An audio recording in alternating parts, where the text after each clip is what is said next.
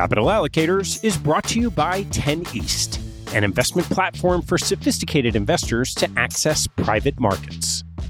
10 East brings benefits of having your own family office without the cost and headaches of doing so. It's founded and led by Michael Leffell, former deputy executive managing member of Davidson Kempner. Michael and his investment team offer members the opportunity to co invest by offering at their discretion. Michael and his team source, diligence, and commit material personal capital to each investment. The opportunities shared on the 10 East platform offer exposure to private credit, real estate, niche venture and private equity, and other idiosyncratic investments that typically aren't available through traditional channels. The principals have over a decade track record of investing in these types of exposures across more than 350 transactions. Post investment, the 10 East team conducts ongoing monitoring and reporting, just as you'd expect from an institutional investment organization.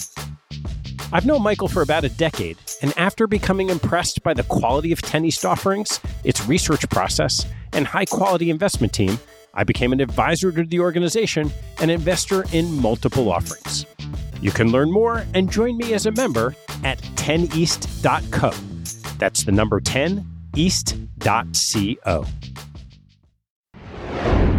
I want to take a break in the action to tell you about NetSuite by Oracle, helping businesses accelerate growth and run better with a suite of ERP, financial, CRM, and e commerce products. Here are three numbers for you to remember 36,000, 25, and 1. 36,000 is the number of businesses that have been upgraded to NetSuite by Oracle. NetSuite turns 25 years old this year. That's 25 years helping businesses do more with less, close their books in days, and drive down costs. And one, because your business is one of a kind. Get a customized solution for all your KPIs in one efficient system with one source of truth. Manage risk, get reliable forecasts, and improve margins. Everything you need all in one place. Right now, download NetSuite's popular KPI checklist designed to give you consistently excellent performance, absolutely free at netsuite.com slash allocators. That's netsuite.com slash allocators to get your own KPI checklist. netsuite.com slash allocators. And now, back to the show.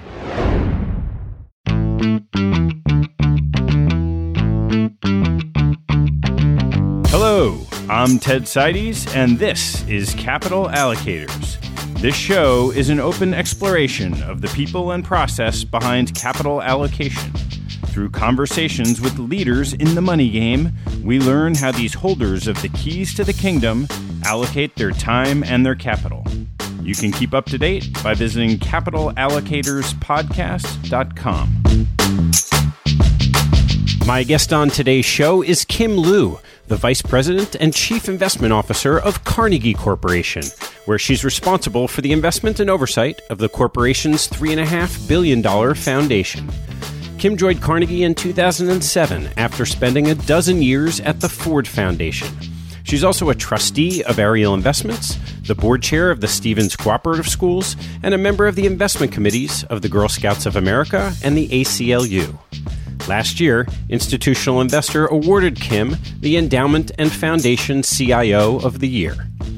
Our conversation covers the American dream story of Kim's parents, Kim's path to picking technology stocks and venture capital managers at Ford Foundation, two very different models of successful foundation investing, a blow by blow of the creation of an atypical co CIO seat at Carnegie, responsibilities that CIOs hate, idiosyncratic investments, committee meetings that foster long term thinking, evolution of a farm team of managers, risk taking in investing in life, and what to do when you turn 50 years old. Please enjoy my conversation with Kim Lew. As you know, I've had a bunch of conversations with a bunch of CIOs, and it turns out that I have yet to find any two CIOs that have the same background. Oh, of course. And you yeah. are clearly no exception to that rule. Oh, so oh why don't we start for you early, early on? All right. And How I just I love hearing all the way back, back to birth. Mm, maybe even your parents. My parents. Okay, yeah. that's a good story. So my father is a Chinese immigrant from Canton or Guangzhou. He came here to the United States through Hong Kong and Canada when he was about six years old. And very stereotypically, his family owned a grocery store and a cleaners in Harlem, where he met my mom, who lived in the housing projects across the street from the grocery store that he worked in and lived above when he came here with his family. So the two of them have only ever dated each other. They started dating when How they were, old? Yeah, how old were they? they started dating when they were about 13. They had me when they were 17 Wow. and they're still married. And they're still together. And it's a really amazing relationship to watch over time. So they had me at 17 my father then left and went to vietnam. And so he was gone for about three years. So from when i was maybe one till four he was in vietnam. And when he came back they got married. And then they moved to the bronx. And i stayed with my grandmother for another year or so until they could sort of get themselves together. They had to wait until they were 21 to get married because you had to have someone sign in order for you to get married below 21, and he didn't have anybody who was willing to sign for him because his family actually disowned him for Wow. being with my mom. And so, when as soon as they were able to get married, they got married, and they've been together since. And so, I was born, like I said, when they were 17, and then my brother was born when they were 24 because they had to wait till they were adults. Imagine that a 24 year old thinks that they're an adult. So, so um, it's great. And how did that impact like your schooling growing up? So probably the biggest thing I think is that my education was hugely important for my family. Huge, especially my father. And you know, people talk about tiger moms. I had a tiger dad. And my mom was sort of the peacemaker to keep it all from getting too far away. And so actually the probably the biggest impact it had on my schooling, quite honestly, was my decision to go to Penn. My father had a very typical immigrant feelings about certain things, and at the time he worked as a clerk at AT and Charlie Brown, who was the president of AT and T at the time, had gone to Wharton, and he was like, "You're going to Wharton because if it's good enough for Charlie Brown, it's good enough for you." We didn't know anything about that place, but that's where I applied, and that's where I went. And I, I was going to Bronx Science here in the city at the time, so it wasn't crazy. I mean, everybody I knew what the Ivies were, but getting to that particular place had everything to do with it. And I will say, I went for a school visit to visit Penn and loved it the moment I was on campus. Why? And because I think that I, you know, I was a city kid from the Bronx and Harlem, and I had never traveled any place or gone any place before, and it just felt more familiar. We had gone to Princeton on the same trip, and it just was too foreign to me, and it just did not feel comfortable. Was there anything in your formative years that led to business from being around, whether it's grocery and dry cleaning or AT and T? So it's so funny because I actually, when I was applying to high school, I at the time there was a high school in New York's John F. Kennedy High School in the Bronx that had a dental program, and if you graduated from that high school, you graduated already able to be a dental assistant. And I wanted to be a dentist. And why did I want to be a dentist? Because it seemed like a good job, and I wanted to be a doctor. I was at Bronx Science, and I was good at science and math, and I wanted to be a doctor. And I didn't like blood. So I was like, I can't. I was like, I'll either be an eye doctor or I'll be a dentist. And this program came along, and I was like, I'm going to do that. My father was like, Stop it. That's ridiculous. You're not going to be a dental assistant. You're not going to be a dentist. And you know, and there went from So, there. what was your first job out of college? Chemical Bank? Like one of those training programs? Exactly. Ah. and it was a great program. Those programs back then were amazing. They really taught you how to be an analyst. You know, there was the investment banking programs which were different, but the commercial banking programs and just learning credit. I was an accounting and an organizational behavior major. And because I loved accounting, but I went for my first accounting interview, and the person I interviewed with interviewed me the whole time in the fetal position.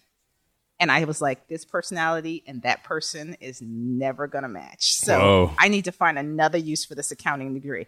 And everybody was like, try commercial banking. Maybe that'll be a good fit. And it was. And I loved it. How long did you stay before you went to business school? Three years. Okay. Three and then, right, and then, And then I went to HBS. yeah. And, you know, quite honestly, I loved the work, but it was a tough environment. So it was time for me to Yeah. leave. So what was HBS like for you? I didn't want to go to HBS. I wanted to go back to Penn. I wanted to go to Stanford, and I got waitlisted at Stanford. And then I got and I got into Penn. I got to Harvard, and I said I'm going back to Wharton. I did amazing job there. People know me, love me. It felt comfortable. It was home, and my again, my dad was like, "That's crazy. You've done that. You've got to try something different." And quite honestly, I went because I really struggled with public speaking. Really struggle with public speaking, and I thought if I go to HBS, it's going to force me Yeah, throw you in the deep end. and I'm going to have to speak. And then that's going to make the difference for me. It didn't work. I almost looped, I almost looped a couple of classes because I struggled with raising my hand. And I remember they probably still had it when you were the Biggie class, Yeah. business government, Yeah, yep. international. So I can't remember the professor's name, but I took Biggie and he called. We had our first midterm he, or exam. He called me into his office. And he said I was reading the exams, and I, then I came to your exam. And I was shocked at how well you had done on this exam because you never raised your hand. He goes, I am going to fail you. You will loop this class if you don't stop raising your hand. And I was like, oh my God. and it was the sheer panic of it. Of, but I, and I still, it was painful for me every single time. Yeah. But I thought that this was how I was going to break free. And, you know, it was a, it And was so when you tough. Mm-hmm. broke out of that institution, what was next? escape. I escaped there and I went to Prudential and I did private placements. So I went there originally, well, I graduated in 92. Now I should say my every year that I graduate it's, or I change jobs is a sign that something bad's going to happen. I graduated from college in 87, the market fell apart. 92, horrible market. Yeah, it was. So Prudential had been a really good place to go because they did a lot of creative stuff. The they you know really a lot of structuring, a lot of bond stuff. Things had fallen apart, and they went down to re- only doing lending. Basically, it became plain vanilla. It just wasn't an interesting job. It, it was just like being back in commercial banking. And worse yet, they fired a bunch of people. They honored the offers from the three of us they'd given offers to, but they had fired a bunch of people. So it was a pretty hostile environment. And I had five managing directors in the 22 months I was there. So I knew that this was not going to work. And so I started looking for a job. and what happened? I had been, and tell me if you know anything about this program. There was a Big Brother, Big Sister program at HBS. Do you remember that? Yeah, sure. So my little brother ended up being this guy named Perry Fagan.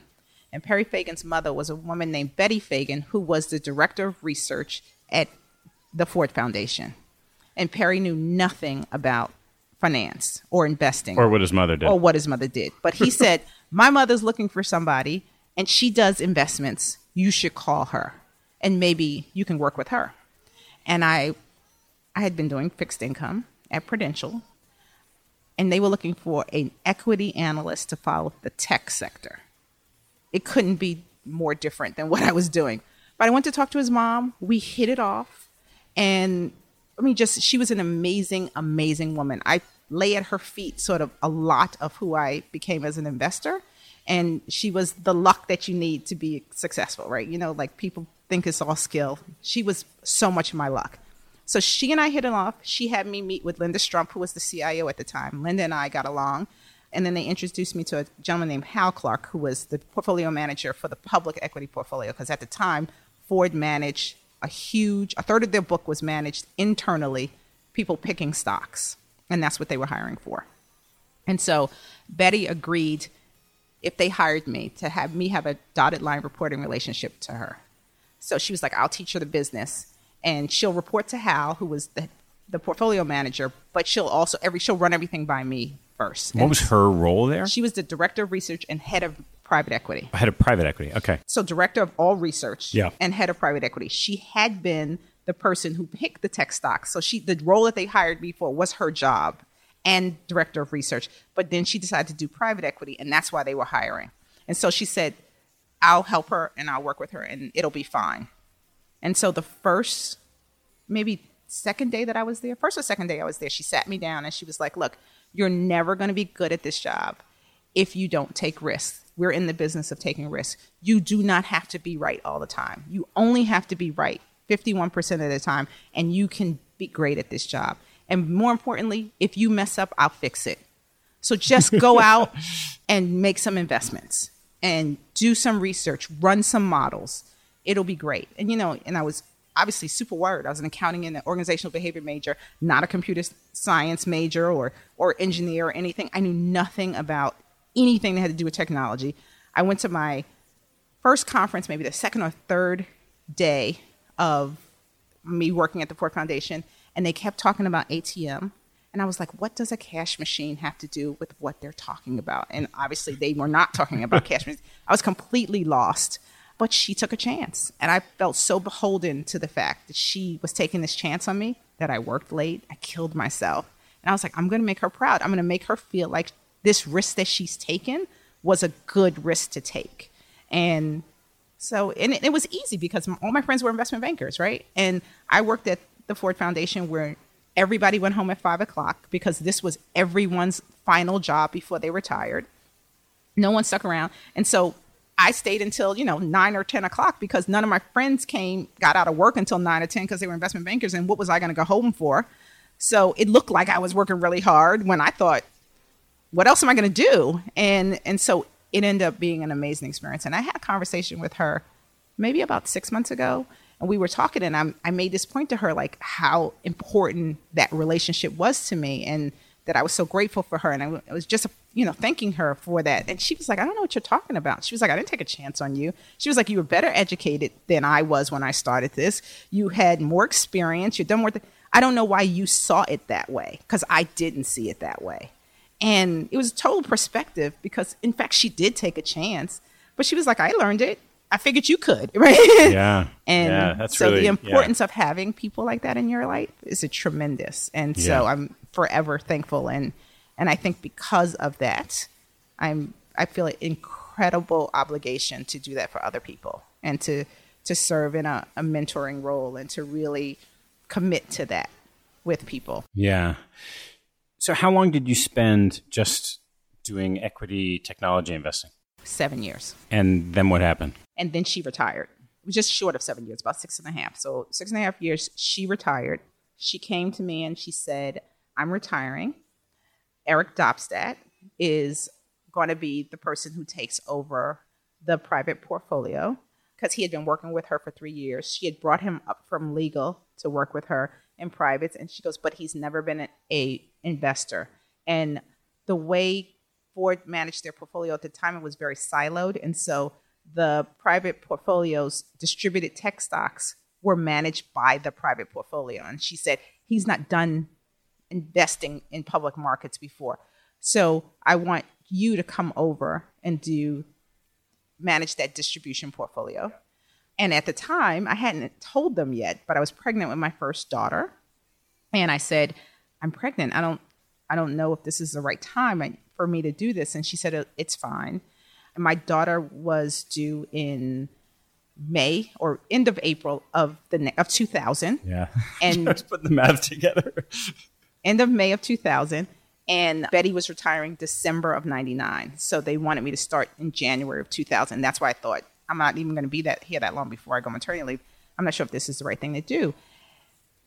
So at the time, this was before Reg FD. I was on the road all the time and I followed the technology industry. So I was working late a lot because they would do stock announcements late at night for all the reasons you can imagine. So I thought this is going to be a better job because I'm not going to have to travel as much. It's a long term asset class, even though it's stock picking. It'll be a better fit for me with a small baby. So I said yes. And I moved over, and the world fell apart. And I wish I could say that I was a brilliant investor. But again, here I will talk about the importance of luck because I was pregnant. And we literally had about $1.9 billion in our distribution portfolio because the distributions were coming so fast that we literally were losing stock certificates because people were sending them in the mail. And back then, the transfer agents were not efficient. They couldn't handle the volume of distributions. And so I thought to myself, I'm going on maternity leave. I need to sell everything before I leave because they're coming so fast that by the time I get back from maternity leave, there'll be a whole new portfolio to manage. And I can't have this portfolio be $3 billion while I'm gone. So I'm going to sell it. So, as you know, I wish I could say it was brilliance, but I got $1.8 billion sold before the world fell apart. And I told them all the time if I was still in the public portfolio, that's what I would have done. Yeah, of course, of course, Of course. Of course. So as a result, I went on maternity leave. I came back and the world was different. And there wasn't a distribution portfolio anymore. And so I started investing in private equity and venture funds. And at the time, Ford had a particularly large venture portfolio. The board in prior iterations had been a lot of captains of industry who had been the victims of hostile takeovers. And so they felt that the LBO market was unsavory. So they did not allow the Ford Foundation to invest in buyouts, but they would let them invest in venture. So they had a huge venture portfolio and not a very big buyout portfolio. And so that's why they had so much in distributions. So they're trying to diversify the buyout portfolio. So that was a, a good time to be there. There was stuff to be done. There, we also had just a very big venture portfolio we had to figure out what to do with now that things had come undone. So it was a good time to try something new. So if you dive into, you know, now they call it private equity, but the old buyout portfolio then, so almost 20 years ago, geez. Um, Yeah. What was it like in sourcing managers if you compare that to picking up something relatively new today or trying to put capital to work in a new area today and sourcing new managers today? there weren't nearly as many source of capital back then as there are now. And so the competition for getting into these things was very different. And also, as much as the foundation and endowment community is the bit insular now, it was even more so at the time. So for sure, if you were at another foundation and you found this great manager, you would tell your peers at other foundations, I found this great manager. You should look at them too. Now, not everybody did everything together, obviously, but part of your sourcing was other people. And those managers didn't have a lot of options because the pension funds weren't investing at the time. We didn't have all the sovereign wealth money. You had corporates in, you had strategics in in some way, but it was a very different environment. And so the foundations and endowment community had a lot more leverage. So you had leverage with managers. That's what made them become known as the smart money because you were doing these sort of more interesting structures and strategies.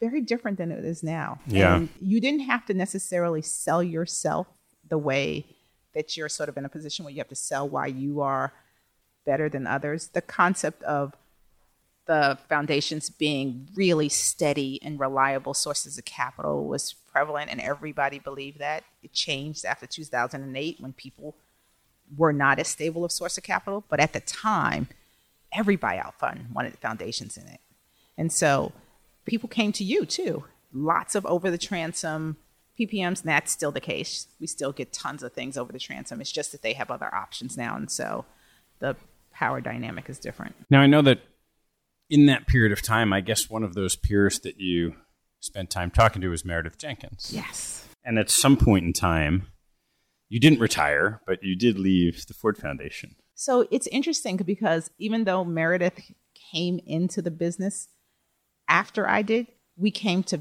the private equity business together at the same time. So she joined Ellen Shuman in 99. And remember, I started in end of 99, beginning of 2000. So we came to the business at the same time. Ford was a lot bigger than Carnegie is, was and is a lot bigger.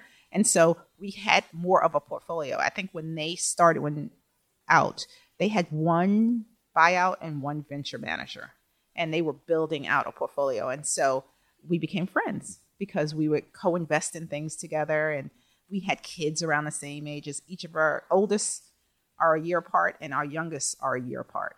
And so, you know, we just we just happened to have a lot of things going on at the same time. And so when she was leaving to go to Hong Kong, she called me and she said, Ellen has an ad out for an analyst, but I bet if you were willing to come, she would make it a director's position. So you should come and speak to her. And it would be great because I'm going to stay as an advisor. It'll be great to work together. So you should talk to Ellen. And I'd known Ellen, not as well as I knew Meredith, but I knew her. And so Ellen and I spent a couple of months talking to each other. And it literally, I had come back from maternity leave in January from my second kid. And things were different at Ford, and I knew that I was going to have to start looking for something else. And it felt like here it is. It's coming just at the right Just time. serendipity, yeah. It was such serendipity. And she called me. And I think, had it not been for that, I might not have even thought about it. But I did. And then I literally left in May. Shockingly, 13 years to the day of when I started the Ford Foundation. Actually, my last day was my first day 13 years earlier. And then I started at, at Carnegie. And what was different in the investment thinking? everything. I have never met two organizations that were more different in the way they thought about things. So, we- yeah, So- describe some of those differences. So at the time, the Ford Foundation was run very much in the traditional mode of running portfolios. Linda at the time didn't believe in hedge funds. The private equity portfolio was 10%. That was it. She felt very strongly that anything that you could do in these alternative markets, you could do with public securities. You just had to weight them the right way and think about your portfolio construction.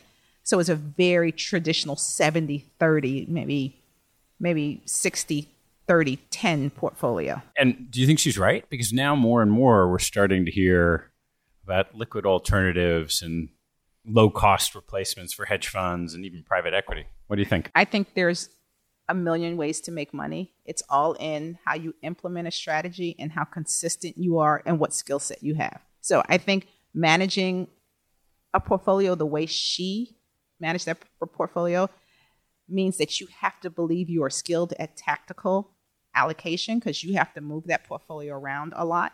So you have to have tactical skills and you have to have a team that has tactical skills. You have to know a lot more about derivatives and structuring, different thing. For sure, there are people who are good at that and they can make money at that. And it'll be a much more volatile portfolio.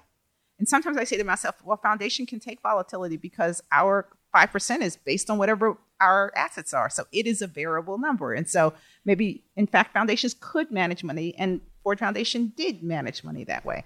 Whereas Ellen had come from Yale.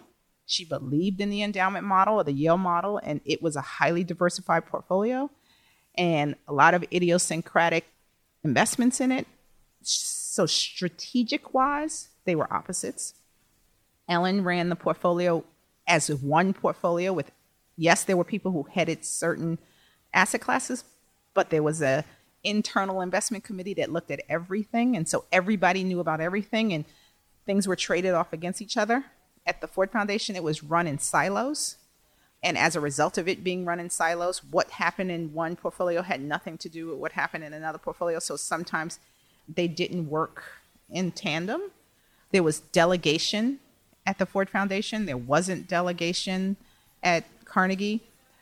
Carnegie had a real reverence and appreciation for its founder in a way that the Ford Foundation did not. And I think that translated into the relationship between investments and the program area and ultimately into how investments were done in some respects. All of that fed into each other. I think that fact fed into how they chose their leaders and how the program changed because the Ford Foundation's program and what they did has changed a lot pretty dramatically where Carnegie's has not.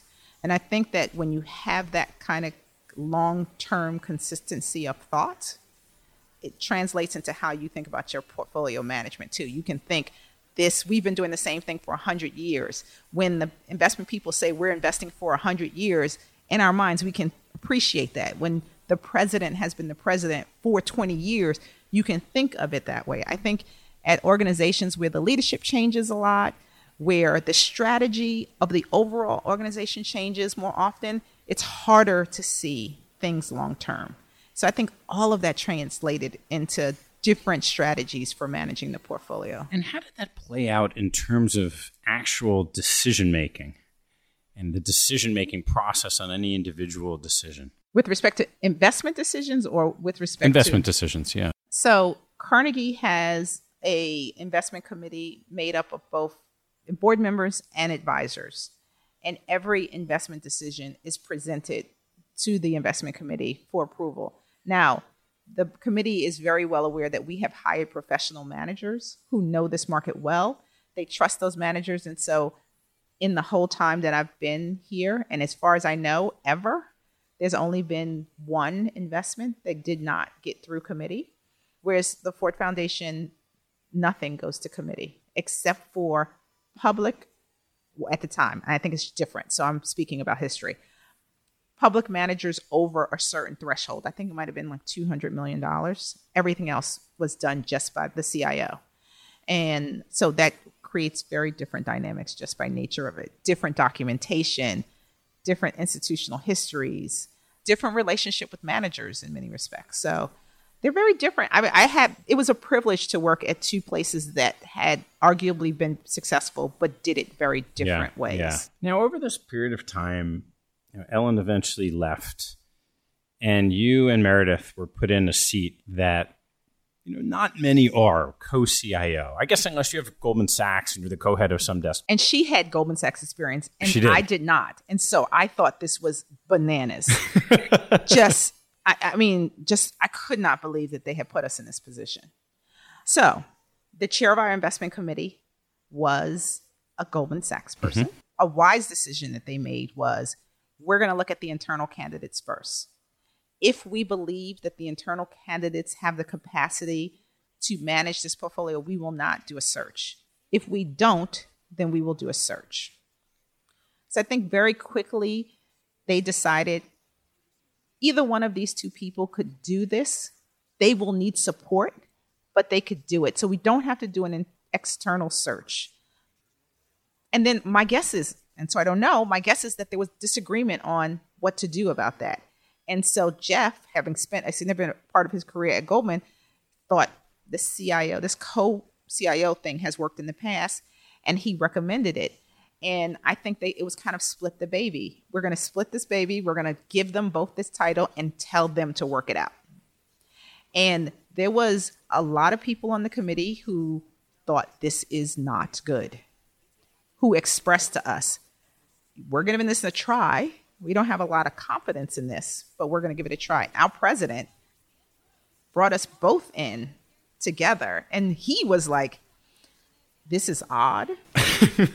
I don't know if this works, but I delegated this responsibility to a committee, and this is the committee's recommendation, and it is not for me to second guess the committee.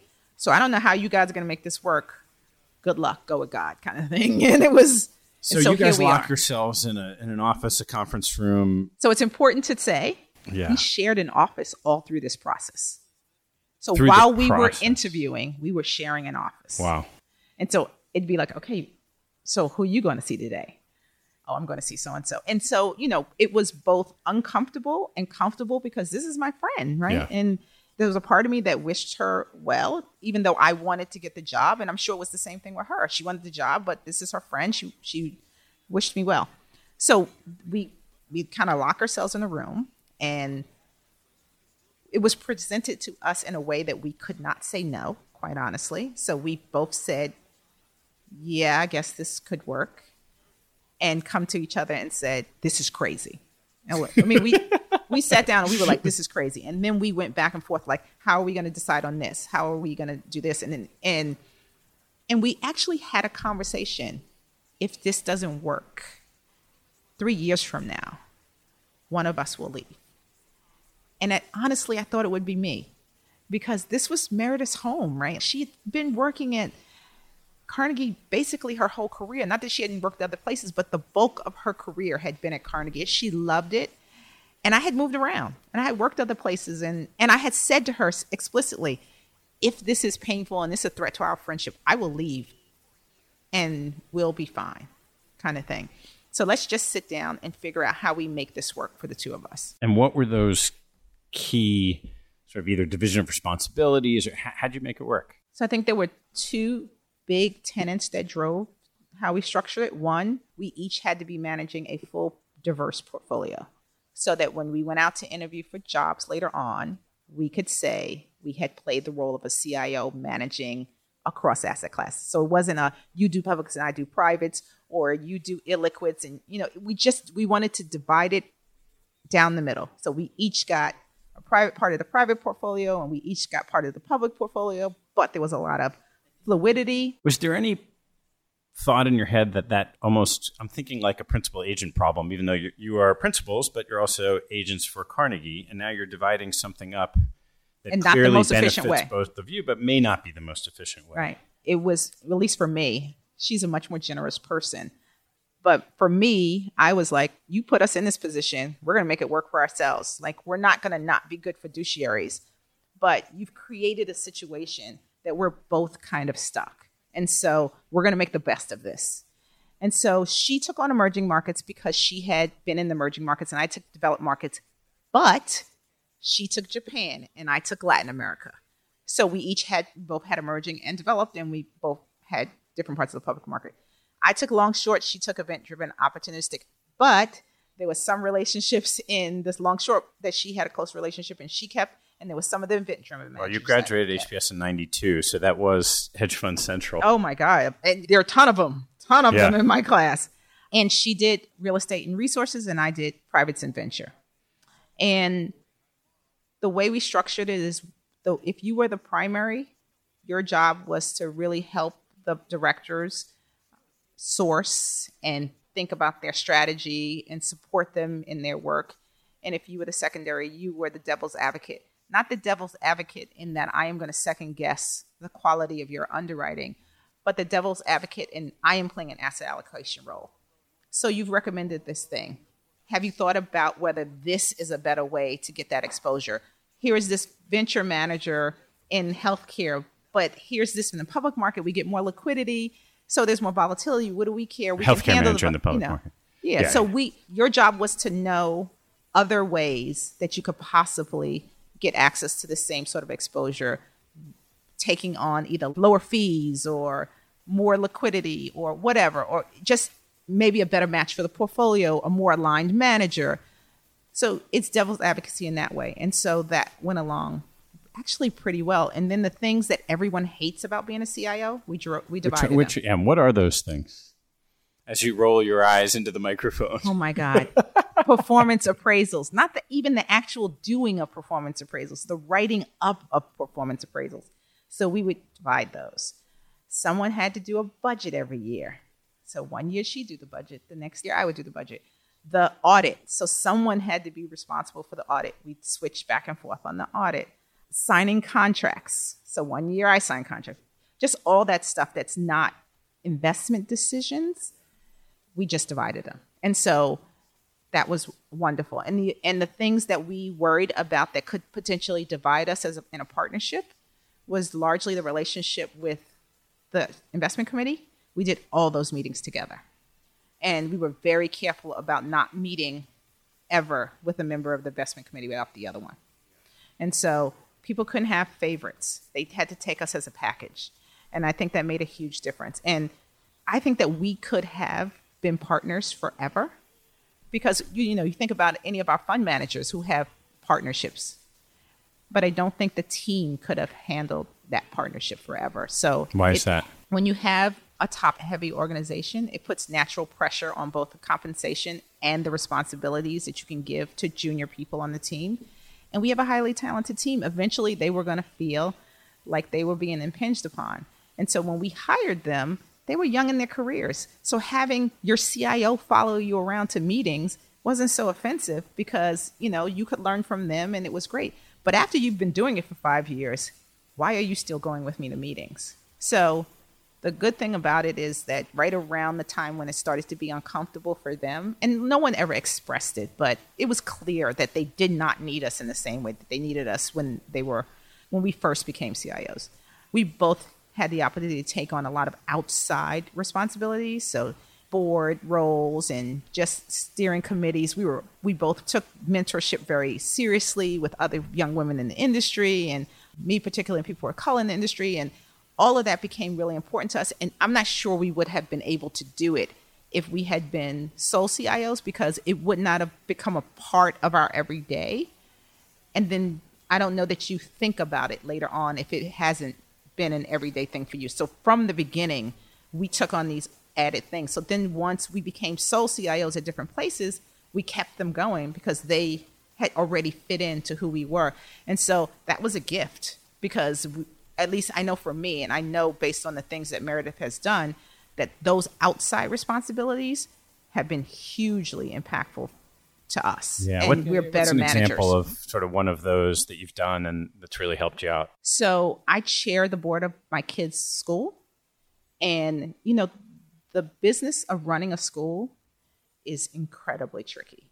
And so all of the so the people management issues and the resource scarcity issues and the conflicts between the product you're selling versus how you manage the parents, which is arguably different than relationship with students, sort of helps you to think about the relationship you have LPs and GPs and how people are coming from different perspectives and you really have to try to put yourself in other people's seats and think about how resource constraints impact people's behavior and, and the way they do things. And it, it actually it was it was really good for me. And, and because of the work that we do we don't really manage businesses we manage organizations but not businesses. So seeing the actual management of a business was really important to me. And i got involved in a lot of i'm on the investment committee of the aclu and so in addition to their endowed assets there's a pension fund. And I think one of the st- big issues about between foundations and pension funds is they just don't understand each other. So serving on, I was on both on the ACLU's investment committee and the Girl Scouts, both of which it was pension assets, gave me a whole different perspective on the decision making of pension funds and things that we oftentimes think doesn't make sense. I don't know why they do that. It doesn't make sense. But then when you're managing or you're on an investment committee of one of those institutions, you know exactly why they're doing it. Yeah, and so, it so totally give, makes give an sense. example of something like that. So I keep saying to myself, I couldn't understand as a foundation investor why they're buying all this fixed income. Why are you buying all these long bonds? It doesn't make sense. But then you understand liability matching, and you see, and then you, I say to myself, oh no, that those those rates are going to be low for a long time because that demand for that long bond is so high. And so when I'm thinking about rates rising, and people kept saying it was going to happen, it was going to happen, and I was like, it's going to happen a lot slower than you think it's going to happen. And so that is a positive effect on how we thought about managing assets here. And so it was things like that that I think both of us had. You know, she did different things than I did, but for sure, we come back and we'd share what we learned at our committee meetings and both with the team or just with each other. And it helped expand relationships. They had different managers than we had. It was a different sourcing than we might otherwise have had. It was really valuable to us. And like I said, I don't think we would have been able to do it if we had been sole CIOs. We just, it would have been too overwhelming. Just all of the other work takes so many hours. Right, of course. But now you step into the sole CIO role, and therefore you have to do the audits every year. Yeah. You have to do the performance assessments every year. How much has your day to day shifted, and what does it look like now compared to the different stages through your career? I've hired people a little bit more support to help. I also don't spend as much time going to manager meetings as I did before. I spend a little bit more time thinking about asset allocation and strategy than I we arguably did before. And so even though these administrative aspects of the job take up so much more time than they did before, I've stolen from time that the directors are happy I don't do anymore. Like I try to go to a few meetings with each of them a year and I go to if you're doing a new manager, I go to that. But so I've taken away some investment work that I'd done before. And how do you feel about how you're able to kind of impart your judgment onto investment decisions when you're less in the weeds than you were? So I think that one of the things that I have found over time that if you have a really good team and you have a really good strategy and people know the strategy and they own the strategy and you sit down as a group and you stay consistent in that strategy, you don't have to spend as much time telling people that this is a bad investment because they know it doesn't fit what we've talked about. So, what is your strategy here? So I'm as much of a Swensen acolyte as anybody else, right? I think the whole concept of the endowment model is right for the type of investing that we do and for the type of skills that we have and for the fact that we are able to educate our committee in such a way that they don't need us to hug a benchmark, right? So all that makes the endowment model a good one for us. I think that one of the things that Swensen has been brilliant about is evolving what that means to him over time. And I think one of the things I try to pay special attention to is the basic framework of an endowment model makes sense, but we can't execute an endowment model the way Swensen does because we are not Yale. And there are things that are just by its very nature inherently benefits to them that we don't have. We don't have any inflows of capital. First off, we have zero inflows of capital. We are $3.5 billion, which means our check size are tiny. So we, as much as I would love to be able to put managers in business by giving them enough money, we're never going to give them enough money to do that.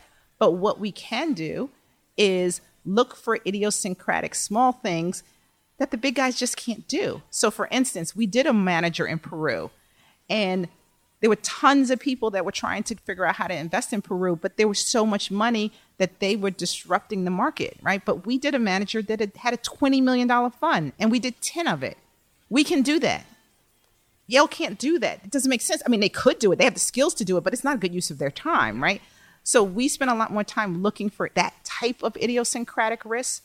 We do go earlier and we will invest in managers when they're not quite proven and where the manager is too small for some of the big guys to think they want to play there just yet. But we're looking for efficiencies and we're looking for ways that we leverage the fact that we don't have a real need to be close to a benchmark and that we do have patient capital and we're willing to let you have highly concentrated portfolios that will do strange things and we will either figure out how to make that work in our total portfolio or we'll figure out how to educate the committee and the rest of the organization so that people don't get nervous about it. And so while we spent a lot of time just going into inefficient asset classes now, I think we spend much more time looking at just things are just different, just odd. You know, we went into Argentina before the Argentinian elections, which everybody thought was crazy, but we did the work that showed us that no matter who won, here's how the market was undervalued, and we could do that. And and do we think that you can stay invested in Argentina over long cycles? No, we're going to have to eventually take our money out of that. But do we think that it's long enough for the work that it takes us to do to get in? Yes.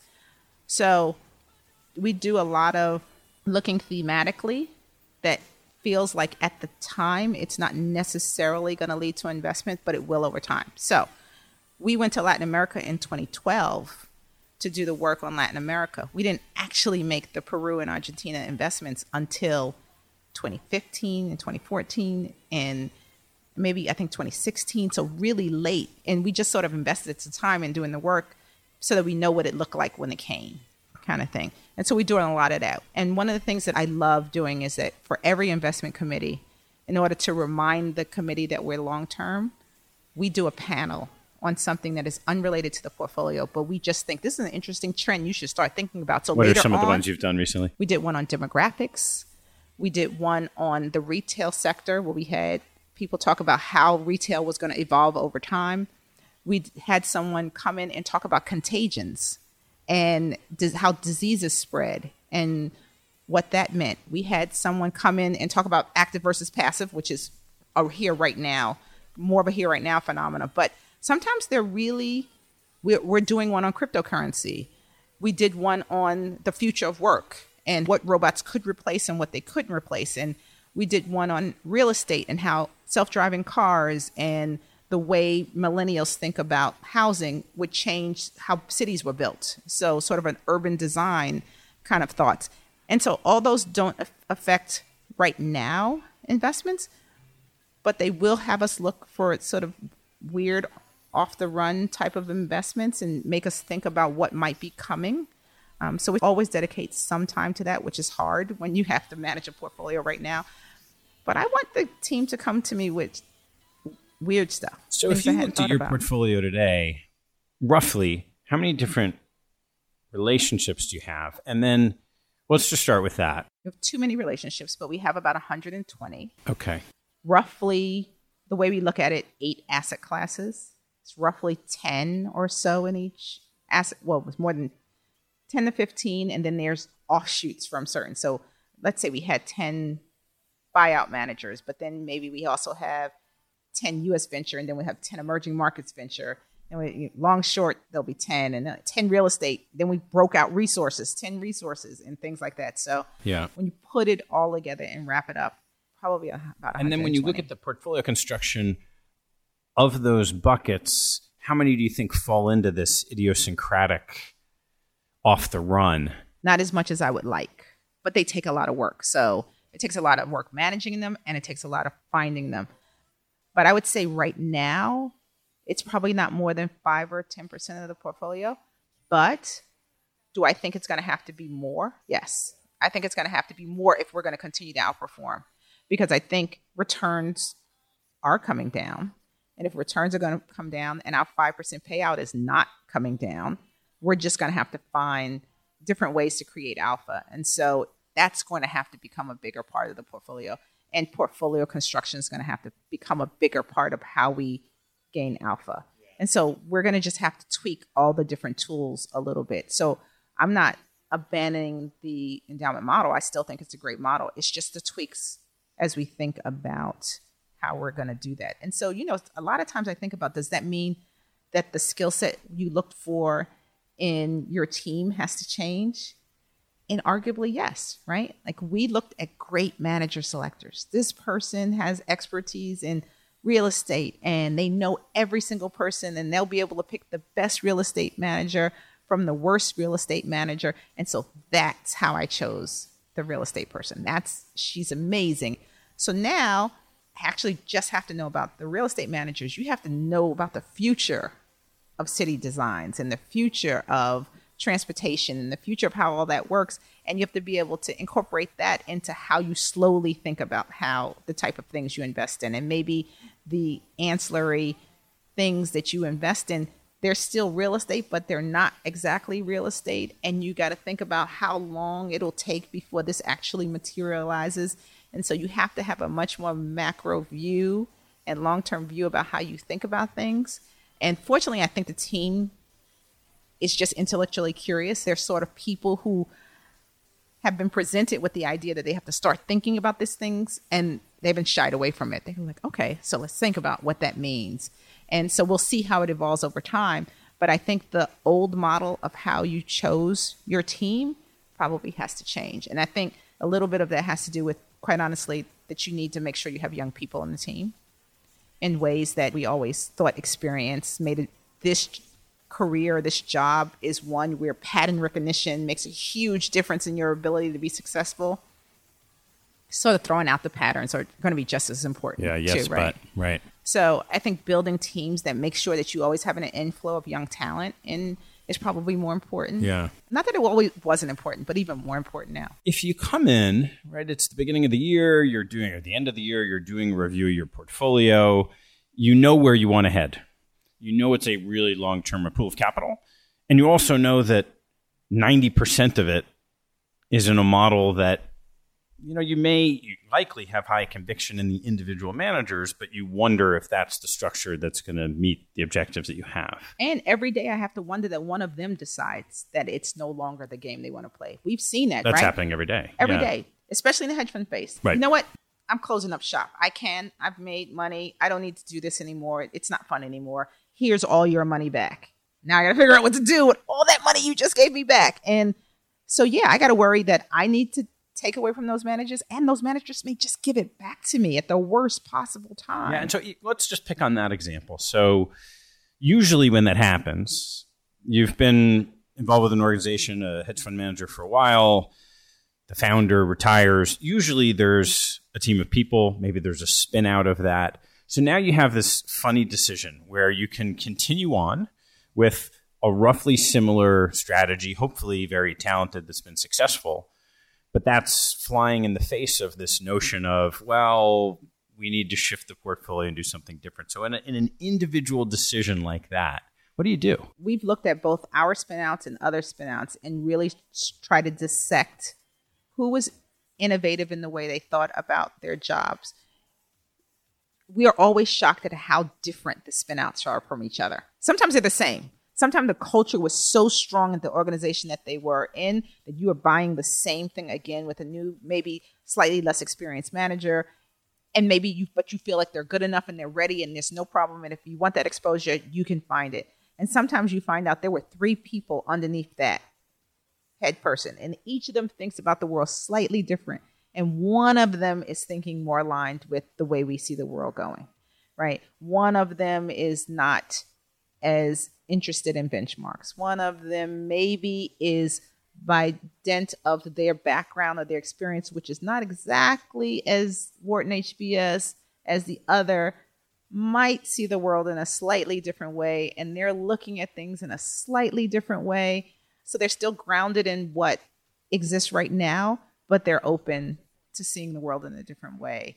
And so that there's benefit in that. And so we spend a lot of time. Sometimes we think what we have found is the struggle is that that person is often a horrible people manager. So maybe they struggle with building a team. Maybe the way they think about it is just the way they think about it, and they, they have a hard time imparting those thought processes on anybody else. And so then it's a one man band. And do you want to bet on a one man band? We are still fiduciaries. What I would do with my own money is not what I would do with Carnegie's money. And so I have to think about whether this makes sense for an institution like ours, which is why sometimes you give a tiny amount of money just to see how this person grows and sometimes you just watch them because they're just not ready for us yet. And that ties into something you said earlier there's this notion of the impact of resource constraints. So the challenge if everybody wants to just try it out now you have a manager that might be a little bit subscale and has a different set of stressors than someone who is more of scale and can just go about the process of investing. So how do you weigh so that into your decision making? That is a struggle that we're having right now if I had to say the thing that about our portfolio that worries me the most, it is when Meredith and I started as co-CIOs, we said we have a succession problem in this portfolio. All of our certain types of managers are of the same vintage year, same age and stage. When they all decide they want to go, they're going to go roughly around the same time, and we're going to be screwed. So we're going to start building a farm team of people who do slightly different things but can play a similar role in portfolio. And we're going to start building. And now what's happening is this vision that we had, you know, 7 years ago, 6 years ago that maybe things were going to be different is coming true. But we haven't gained enough conviction to give more money to the farm team or enough money. So maybe we've given them more money, but these big guys that we've been with a, a while have 4% positions are we ready to give these guys 4% positions? No. So either we have to decide that we're going to have twice as big a portfolio, resource problem, or we're going to decide that we're going to take a leap and give these guys that we feel good about but not great about more money, or we're going to just dig in and feel great about them.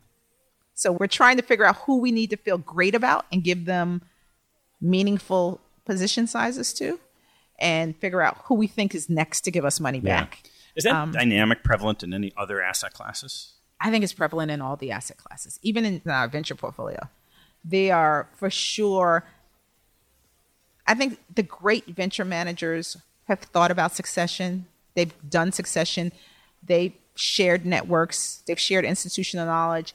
The entrepreneur community cares about them and they want to be a part of them. And so they have a natural sourcing advantage and they're great and they're going to be great. But in order to feed the beast, they've got to get bigger and bigger and bigger and bigger to the point where what you invested in originally is very different than what they are now, which doesn't mean they won't be highly successful, but the role in portfolio is different. And so you got to take a chance. So it's again, it's a vintage year thing. It's a agent stage in the organization's life and in the manager's life. And so you have to think about adding in new talent at the bottom. And we're doing that in everyone, but every time yeah, the first time we invest in the venture manager, we make a $5 million investment, we make a $10 million investment. It takes a while to feel comfortable giving somebody a 15 or $20 million investment, but they invest over time. And so it can take a long time to build them up to even close the size of the manager that you started with seven or eight years ago. And so it, I don't think there is an asset class where we are not experiencing that dynamic and trying to figure out how to do that. But it's a nice challenge, right? And I think the challenge, that's why I love this job. I love my job because there's a new thing to think about every day.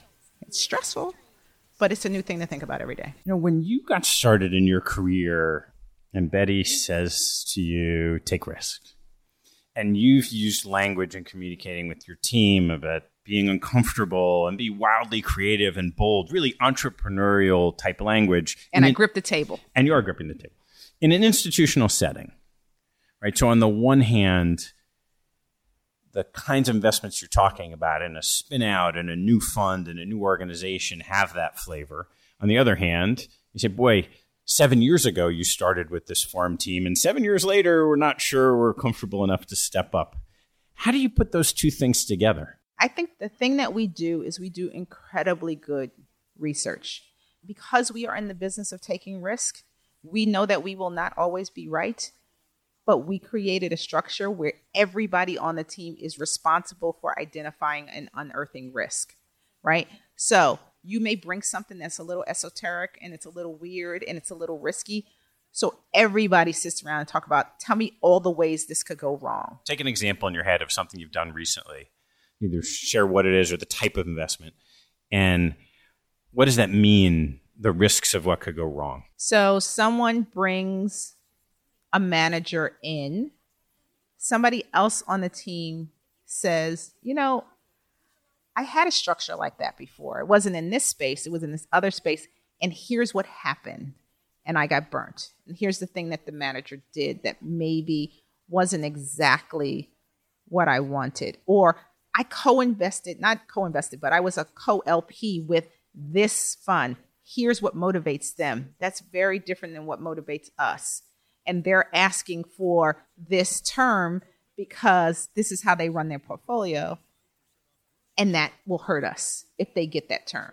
So either you have to decide you don't want to be in there or you need to find a term that protects you if they do that stuff. Or someone will say, I know these three people who have invested with them before. Before you do that, you should talk to these three people because um, one of the things I've heard about them is that they're quick to get scared when the markets get choppy. And so that's a portfolio construction, a portfolio management risk, and maybe you should think about that. And it's all sorts of things. I mean, you name it, someone has seen it before. If you're experienced enough, I've seen it before. Something There are other people that we'll talk about. We try a lot more t- to leverage our relationships with peers outside of the organization and just let's everybody spend a lot of time just figuring out what the risks are because then we can just at least put some arms around it and then we can feel more comfortable doing things that are a little bit more strange than we might otherwise. And so we might spend twice as much time thinking about what could go wrong as we did about why this is a special opportunity. So it's painful sometimes. Like I said to my daughter the other day, so I have a 17 year old, she's about to go to college. And I said, you know, look, there are people out there who are going to live perfectly wonderful lives. They will never take any risks. They will be happy. They will have families. When they look back on their lives, they will feel good about it. And then there are people who decide they want to be great and the people who decide they want to be great are uncomfortable all the time. You have to decide what you want to be. It's okay to either choice is good. It's a great choice to decide I just want to do something that impacts the rest of this world and I'm going to be uncomfortable with it, but I know I'm going to do everything I can to feel good about it. Or I'm just going to play it safe and have a good life and not grind your teeth at night and not feel stressed out and whatever. And that's how I feel about the portfolio there was a lot about the portfolio that was sleep at night type of investments. And now we have to decide whether we want to be great. And, and what's your thought? This team can be great. They can be. There's lots of competition in their life that gets in the way of greatness, right? We have kids, we have families. The volatility that comes with having a bonus one year and not having a bonus next year is real. They have to decide. And I have to decide. I mean, like, I'm, I'm not putting it just on them, but we all have to decide what greatness looks like for us and whether or not we're willing to do what it takes to be great. And not everybody's going to make the same decision. And I'm hoping that I can be brave, right? like every day, I hope that I can be brave. Well, if somebody wanted to expand their horizons and be great, what should they do on their 50th birthday? So funny you should say that. so when I turned 50, I decided that I was going to do 50 things I had never done before. And the criteria for those 50 things was it just had to be something that I'd never done before and that I thought would make the next 50 years better than the last 50 years, which meant they could be big or small. Some of them were free, some of them were not free, some of them made me incredibly uncomfortable, and some of them were like, they're just sort of interesting. So I'm glad I did. start with either a laundry list or stories. Got to hear about some Okay. of these. So I did an open door helicopter ride around New York City. They tether you in so you can't fall out. Crazy. I would have never done that. Some of them are a little bit more uncomfortable for me as a person, but everybody else will think this is why I don't know why you're uncomfortable with this. So I never go to the galas, the New York City galas, all the, you know, proof of galas. Not my scene, not, you know, not the people I'm most comfortable with. Not gonna go it somebody asked me. I'm going because I've never done them. I'm going to go to one. And I talked my husband into going to this thing with me. We go. We are literally the only black people in the whole room, right? So here we are. Not that I haven't spent my life being the only black person in the room, but for sure, here we are. And because I don't go to these things, I'm so dumb. We drive to the gala, right? Which is not is only a problem because we drive to the par- gala, which means we have to park the car. Now we're walking through the streets of New York City with a gown and a tux on, and homeless people are like looking good. Where are you guys going? Right? Where every single other person has been driven up by their driver to the car. We are cracking up laughing at the fact that like so this was a a fail. We, we were supposed to take a car here, but we had the best time, right? Like it was a different experience. I'm so glad I did it. It was fun. You know, I had a great time. Probably won't do very many of those again, but I'm glad I did it. Every place that I went for work that was a different city, I found out which restaurants were Michelin star restaurants, and I went. And, you know, I'm here. If I could get a reservation, I went. And some of them were the dumpling restaurant in Hong Kong, and some of them was per se here in New York. So I did that because I'm a foodie. I love food. That was fun. I went to the Taj Mahal by myself. I decided I was going to walk 100 miles a month, which meant I couldn't take the subways anymore. I had to walk everywhere. And I recorded it with my iWatch. So I did that. I walked. I decided I was going to try five new exercises that I'd never tried before. So I did Burpees in the office. oh my god, crazy stuff. I did I did shadow boxing. I did you name it. If somebody said come do this thing with me, I, okay, I'll do that. And it was awesome. And some things I will never do again. What's the one thing you know you'll never do again? I guess maybe really what I should have said is some of them are not things that I would Choose to do. choose to do again, but I would like I did some crazy massage things at some like spiritual I don't even know what they're called. And I was was it horrible? No, but am I likely to sign up for it again? No. You know? Yeah. Probably the most unusual is that somebody here at Carnegie knew the ectomologist at the Museum of Natural History and they took me on a tour behind the scenes and let me touch this fish that is closer to a human than to a salmon. It has elbows, and they think this is what became humans. That was kind of cool. Yeah, it was. It was an amazing year, and I would, I tell people, everybody I see, I says, Ted, when you turn fifty, It's coming. do It's it. coming soon. you All will right. enjoy it. It's like one a week. You can do it. Yeah. All right, Kim, some closing questions for you. What was your favorite sports moment? So I will start off by saying I am the least athletic person you will ever know. I, from when I was two years old, wore glasses. And I think kids who wear glasses naturally don't become sports kids, right? So it's not something, but probably my favorite sports moment was when Serena Williams won the Australian Open in 2007.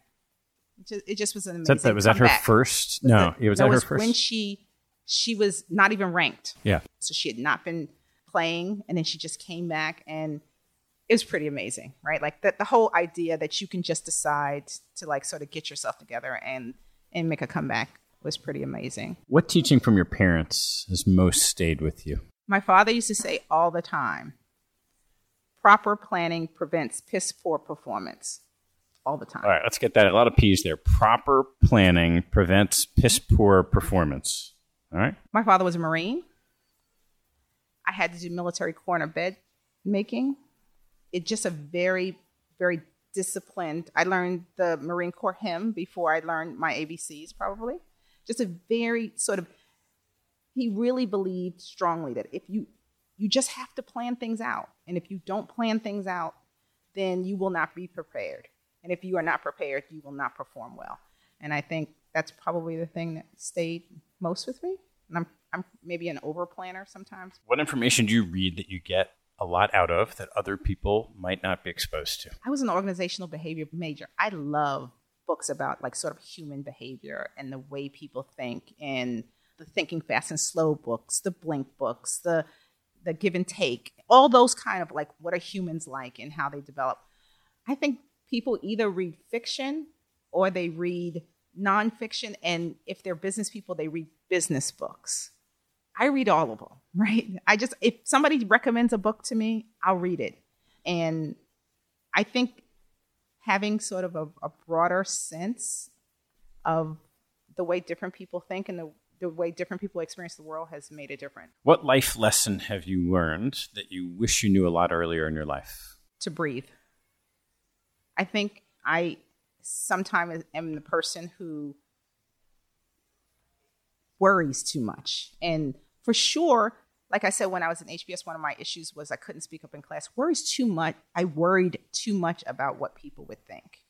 I wish I had learned earlier that nobody knows everything. And you just sort of have to put yourself out there and just hope for the best. And sometimes you're gonna look dumb. And guess what? You'll get up, you'll still be breathing and and you know now i'm willing to look stupid and i wasn't willing to look stupid when i was younger all right one more it's your waning days you are sitting in your rocking chair thinking about the hundred things you've done after your hundredth birthday year what advice would you give yourself today enjoy your children more i spend a lot of my time with my kids the best thing i will do in this world is the legacy of my kids and so my guess is that I'm going to, no matter how much time I spend with them, and I like, I feel like I spend a lot of time, no matter how much time I spend with them, I'm going to think to myself, I wish I had spent more time with them because they, I hope will be amazing people. And I, I think they're super interesting now. So when they're adults, they're going to be really interesting. And I'm going to wish I had spent more time with them and my grandkids and everybody else. And, um, but I think I'm going to be really proud of them. I think I'm going to be really proud of my grandkids. So Great I'll tell you the stuff. question you didn't ask me that I was like, I hope he asked me this All right, question. What question? Everybody he's asked this question for has given him fake answers, and I'm going which question? Because I'll ask. What do you. I do that's a total waste of time? Okay, Kim, what do you do that's a total waste of time? I am addicted to television. What kind of television? All kinds, junk, good, bad. I watch way too much TV, and everybody has given you these answers. Like you know, my biggest fault is that I'm a perfectionist. No, my biggest waste of time is a true waste of time. There's a whole bunch of TV that is no, of no value except for maybe it's a stress decompressor and it just keeps you from maybe being too crazy. Though I remember watching 24 in the heyday, and I stopped watching because it was increasing my stress levels so much. well, Game of Thrones increases my stress. Yeah, I haven't watched Game of Thrones. That's why. but I love it anyway. Great, Kim. Thanks so much. Problem. It's a pleasure. Hey, before you take off, I've started sending out a monthly email that shares a small selection of what caught my eye over the month. I get a lot of emails like this, and I'm sure you do too, so I'm only going to send no more than a handful of the very best things that caught my eye. If you'd like to receive that email, hop on my website at capitalallocatorspodcast.com and join the mailing list.